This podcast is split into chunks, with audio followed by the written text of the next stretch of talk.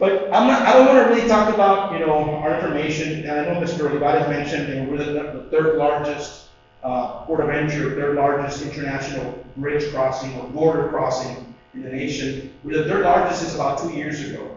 We're behind Laredo and behind, um, El Paso. There's one particular bridge in El Paso, that's the second bridge, that's Ysleta Zaragoza. That means that they're growing by volume, they're growing by trade, they're growing by, by value of trade. What I mean by that these commodities, these products that we consume, the food that we consume, the fruits and vegetables that we consume every, every, every day, if you consume that at all, you know, that comes through the Pharr International Bridge. Sixty-five percent of that comes through the Pharr International Bridge. It's grown in Mexico and it comes to us.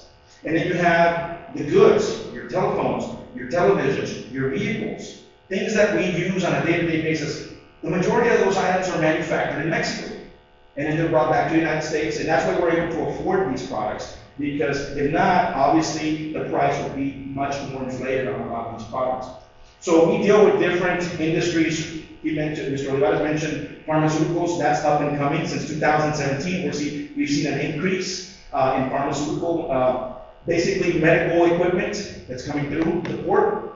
The automotive industry is huge uh, and it's hoping to become bigger. That's one of the things that affected us during the during the pandemic. So just to kind of put a big picture, if, if you're into numbers. So back before the pandemic, in 2019, we were registering about 36 billion dollars in trade value, meaning all the imports and exports going across the Pharr International Bridge were valued at about 36 billion dollars.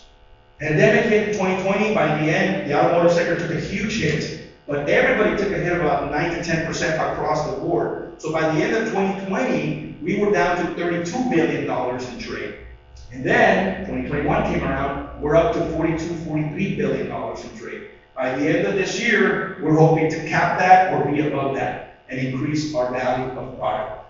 So what does that mean? There's more product, there's more businesses, there's more coming, there's opportunities for you guys out there. So in the manufacturing world, let's just talk about manufacturing. I just got word yesterday uh, in Mexico, because we do a lot of business in Mexico, there's about 400 new companies or existing companies that are coming from China to Mexico. Why are they coming from China to Mexico? Because they want to be closer, they want to save on, on fuel costs. It's going to be better for us. So there's 400 companies there. Guess what I have to do? I have to go out there with my team and go grab some of those companies and have them cross the Pharr International Bridge. At the end of the day, regardless of my title, regardless of what you can call me, I'm a salesperson. I need to sell the bridge. We have projects that we're working on. We're putting investments in place to facilitate trade, to make it streamlined, to make it faster, right? So what are we doing? We're building infrastructure. We're also going to build another bridge. If you haven't heard, it's probably going to come out soon. Um, we're building an additional bridge. Our bridge is what uh, three miles in length. It's three miles in length. We're going to build another bridge right next to it with connecting lanes. So that's going to give us 100% added capacity. So what I'm trying to say with all of this is growth. The growth is here, and it's here to stay. Regardless of the pandemic, regardless of what's going on in the Ukraine war, which is affecting us tremendously right now, because everybody's paying top dollar right now for minimal products, right? We all go to the store right now, pick up a bag at Walmart, two bags, and it's a hundred bucks, right? And it's ridiculous. But that's why, because we have all these things that are happening. But growth is not stopping. There is more trade, there are more products. The more me and my team go out there, and some of the other bridges, as soon as they open, and they go out there and bring in more business, guess what? There's going to be more opportunities.